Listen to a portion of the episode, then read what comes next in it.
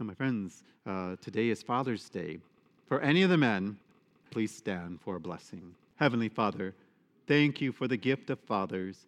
Give them the grace to protect us, provide for us, counsel us, and guide us.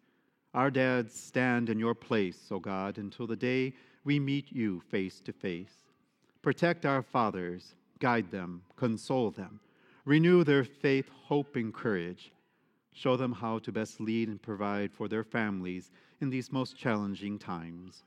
O Lord, give our fathers joy of heart. Let them feel your love in their hearts and your peace in their souls. May they know and enjoy the love of their families and friends this day as well. Saint Joseph, spouse of Mary, pray for our fathers and give them your strength, your integrity, and your purity of heart. May they never lose heart in their sacred mission of leading their families to heaven. We ask this in Jesus' name. Amen